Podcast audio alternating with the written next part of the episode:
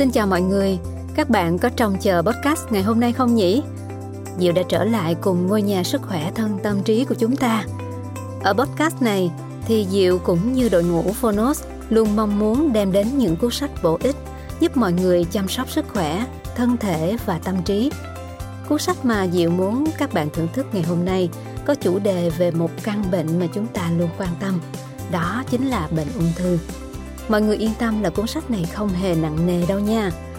Thông tin rất gãy gọn, dễ hiểu và được viết bằng văn phong gần gũi. Cuốn sách có tên là Ung thư, tin đồn và sự thật tập 1 do Ruy Băng Tím, một tổ chức phi lợi nhuận về phòng chống ung thư tại Việt Nam biên soạn.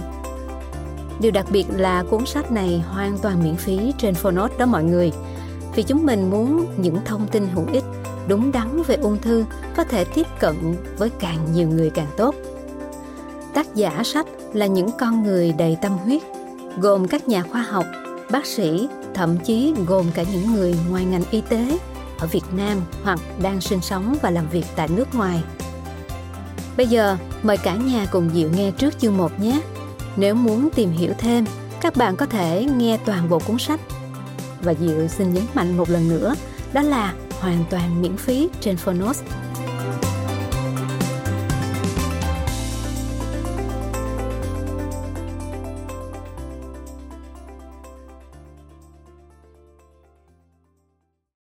Bạn đang nghe từ Phonos. Từ lâu nay, ung thư luôn là một căn bệnh khiến nhiều người sợ hãi bởi mức độ nguy hiểm và sự phức tạp trong khâu điều trị. Nhưng điều đáng sợ hơn là chúng ta đang bị bủa vây bởi rất nhiều thông tin trái chiều, những tin đồn thất thiệt trên các phương tiện truyền thông và mạng xã hội. Điều này gây ra không ít hoang mang, hiểu lầm về bệnh ung thư. Chính vì vậy, thông qua Phodos, Rùi Tím muốn được gửi đến bạn sách nói miễn phí, ung thư, tin đồn và sự thật nhằm giúp mọi người tiếp cận được nguồn thông tin chuẩn xác, hiểu rõ hơn về các vấn đề xoay quanh bệnh ung thư, từ nguồn gốc, nguy cơ, chẩn đoán, cách điều trị cho đến khâu phòng ngừa. Cuốn sách được thu âm bởi chính Rùi Bang Tím. Hy vọng rằng đây sẽ là món quà ý nghĩa để bạn có thể chọn đúng hướng chăm sóc sức khỏe cho bản thân và gia đình mình. Ung thư, tin đồn và sự thật – Tác giả Rùi Bang Tím, thu âm bởi Rùi Bang Tím.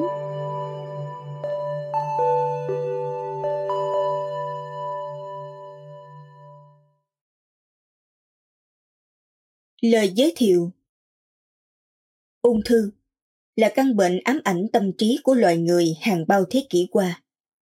Trải qua chiều dài lịch sử, cuộc chiến chống ung thư đã có những thành tựu to lớn và đáng khích lệ. Nhưng để ung thư không còn là nỗi sợ hãi của loài người vẫn là một thách thức không hề nhỏ. Kiến thức y khoa mênh mông là biển học bao la được đóng góp từ vô số dòng chảy trí tuệ ngàn đời hội tụ lại từ cổ chí kim từ tây sang đông từ lý thuyết đến thực hành. Tất cả đều nhằm cải thiện tuổi thọ mang lại hạnh phúc thịnh vượng và đưa đến ưu thế vượt trội cho con người.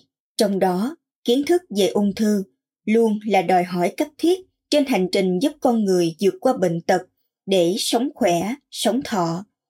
Tuy nhiên, căn bệnh này vẫn là hộp đen to lớn, chất chứa nhiều bí ẩn, đôi khi xảy đến như một sự kiện bất ngờ chen ngang vào một cuộc đời, một số phận kéo theo nhiều hệ lụy đau thương. Kiến thức về ung thư hay có thể gọi là sự thật về ung thư vẫn ngày đêm được khám phá và trình bày trong hệ thống thông tin khổng lồ ở khắp các bệnh viện, trường đại học và phòng thí nghiệm ở khắp nơi trên thế giới. Sự thật này là thành tựu nghiên cứu dựa trên hệ thống lý luận khoa học chặt chẽ, khách quan và được phân tích tổng hợp từ hàng triệu công trình nghiên cứu vĩ đại của các nhà khoa học nhiệt tâm qua hàng nghìn năm văn minh nhân loại. Nhưng trong nỗi đau đớn tuyệt vọng và bi phẫn cho số phận không ít người mắc ung thư hay thân nhân vẫn trông đợi một phép màu nào đó xảy ra. Có người tìm đến mặt tối của khoa học gọi đơn giản là thông tin vượt ngoài sự thật hay tin đồn đang được giới thiệu tràn lan trên internet và các mạng xã hội tin đồn là những điều mà một số người tung ra vô căn cứ, bịa đặt hoặc theo dệt phóng đại từ một phần sự thật. Điều đáng nói là tin đồn thường được đám đông hưởng ứng, đón nhận và chia sẻ. Những tin đồn lan tràn nhanh và rộng trong đời sống là nhờ có mạng xã hội. Nếu đó chỉ là một thông tin thông thường không được tiếp sức bởi lời đồn đại thì người ta dễ dàng quên lãng trước cuộc sống đầy mối quan tâm. Ngược lại, tin đồn sẽ trở nên đặc biệt nguy hiểm khi được mạng xã hội và truyền thông quan tâm. Có những tin đồn như một cơn bão độc làm chấn động cả xã hội. Với sự bùng nổ thông tin như hiện nay, sự thật và tin đồn dường như có một cuộc so găng vô hình trên không gian mạng. Thông tin này có thể trở thành con dao hai lưỡi, đôi khi đem lại nhiều điều bổ ích cho những ai có đầu óc phân tích và nhận định khoa học, nhưng lại là liều thuốc độc đối với một số người nhẹ dạ cả tin. Và đáng sợ hơn hết, một số cá nhân, tổ chức có thể lợi dụng biến tin đồn thành thông tin ngụy khoa học để trục lợi trên chính sinh mạng của đồng bào mình. Vì sao lại tồn tại những thông tin như vậy trong đời sống và mạng xã hội của chúng ta? Điều này cũng không khó lý giải khi chúng ta biết rằng những chủ tài khoản Facebook và trang mạng tung tin giả nhằm mục đích dụ lợi. Đó là những người buôn bán online muốn câu khách, tạo sự chú ý cho cộng đồng về việc kinh doanh của mình. Dụ tung tin tế bào ung thư có tính axit rồi bán máy lọc nước y dông kiềm với giá cắt cổ hay bán nano vàng để trị ung thư là những câu chuyện điển hình về tin đồn đưa lên mạng xã hội nhằm câu like để bán hàng. Rõ ràng hệ lụy từ tin đồn và hiệu ứng đám đông là nghiêm trọng. Nó không chỉ gây sự bất an, mất niềm tin mà còn mang đến sự thiệt hại khôn lường cả về vật chất lẫn tinh thần, thậm chí tính mạng của con người. Trong xã hội hiện đại, với nhiều chiều kích thông tin như hiện nay, cần thiết phải có một thiết chế quản lý và xử lý những thông tin sai sự thật, cụ thể là những tin đồn vô căn cứ. Một khía cạnh chân thật và quan trọng trong ảnh hưởng của tin đồn lên điều trị ung thư, đó là quyết định điều trị ban đầu. Trong trường hợp ung thư giai đoạn sớm, nếu bệnh nhân hay thân nhân của họ chọn lựa cơ sở điều trị có uy tín, xem như người bệnh chắc chắn đạt được lợi ích sống còn. Có thể 5 năm hay thậm chí 10, 20 năm. Còn nếu như nhẹ dạ nghe theo tin đồn, thì con đường điều trị rẽ ngoặt theo hướng ngày càng không còn lối ra, làm bệnh tiến triển xa hơn. Đến khi quay về với sự thật, thì bác sĩ ung bướu chỉ biết lắc đầu. Đây, có thể xem như quyết định vàng của người bệnh và thân nhân, đòi hỏi phải có bản lĩnh và biết tìm thông tin chính xác được phổ biến từ các đơn vị điều trị ung thư. Còn nếu đã sai đường lạc lối thì xem như tự đánh mất cơ hội sống còn của mình hay người thân. Một khía cạnh khác của tin đồn là nhiều người chia sẻ vô tư trên mạng xã hội các bài thuốc trị ung thư trong dân gian do suy luận không có cơ sở và không rõ thực hư. Nhưng các bác sĩ Facebook lại tung hô lên vì nghĩ rằng ta giúp người giúp đời, trong khi thật ra hậu quả thì thương nhau như thế bằng 10 hại nhau. Qua đó có thể thấy hiểu biết về sự thật là kim chỉ nam cho những quyết định quan trọng nhất liên quan đến sinh mạng của chính bệnh nhân hoặc thân nhân. Một vấn đề đáng lưu ý khiến thông tin về điều trị ung thư dễ bị sai lạc là các biện pháp đặc trị ung thư ít nhiều tốn kém và có tác dụng phụ làm cho bệnh nhân e dè khi chọn lựa điều trị. Vì thế, lựa chọn các phương pháp dễ giải hay vô tội dạ luôn là cám dỗ cho nhiều người Việt Nam. Hơn nữa, một số bệnh nhân đang điều trị các biện pháp chính thống như quá trị, xạ trị, nhưng phải bỏ ngang vì tác dụng phụ.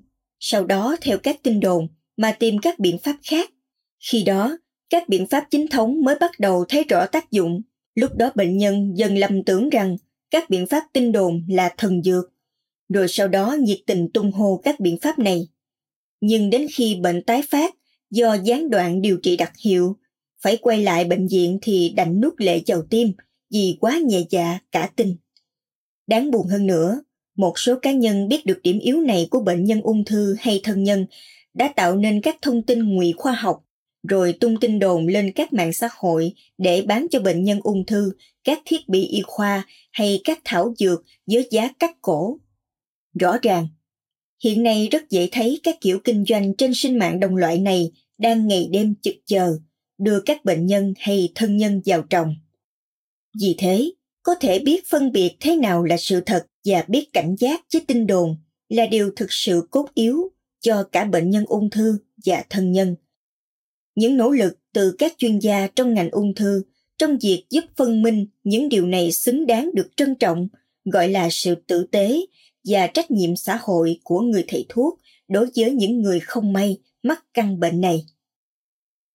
Trong nỗ lực âm thầm phân định sự thật và tin đồn, những nhà khoa học trẻ thuộc nhóm Ruy bằng tím đã tổng kết lại trong một quyển sách hết sức thú vị, ung thư, tin đồn và sự thật mà tôi được hân hạnh viết lời giới thiệu ở đây. Những câu chuyện trong sách rất sinh động, gần gũi, là lát cắt đúng nghĩa về tình hình chẩn đoán và điều trị ung thư tại Việt Nam hiện nay. Quyển sách này cũng là tiếng nói thiết tha giống lên hồi chuông cảnh báo cho những thầy thuốc, nhà khoa học trong lĩnh vực ung thư cần bước ra khỏi tháp ngà, có những cách tiếp cận mạnh mẽ và gần gũi hơn với công chúng để xua tan tin đồn và mang đến nhiều sự thật hơn. Trân trọng giới thiệu đến quý độc giả gần xa, đặc biệt là quý độc giả là thân nhân và bệnh nhân ung thư để có thể hiểu đúng về căn bệnh này. Ngõ hầu giúp đỡ người thân bằng một kiến thức đúng đắn nhất và trái tim nồng ấm yêu thương nhất. Sài Gòn, những ngày giáp Tết Tiến sĩ bác sĩ Nguyễn Duy Sinh Và mở đầu cho quyển sách Ung thư, tin đồn và sự thật là tin đồn mở đầu. Việt Nam đứng top 2 trong bản đồ ung thư thế giới.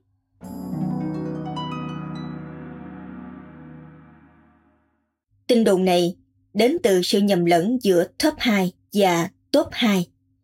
Trong khi top 2 tức là đứng thứ hai hoặc thứ nhất trên toàn bộ, còn top 2 tức nằm trong nhóm 2 theo một cách phân loại nào đó và sự thật là ở thời điểm tin đồn lan truyền khoảng cuối năm 2016, Việt Nam thuộc top 2, tức nhóm 50 nước có tỷ lệ tử vong vì ung thư cao thứ hai trên thế giới.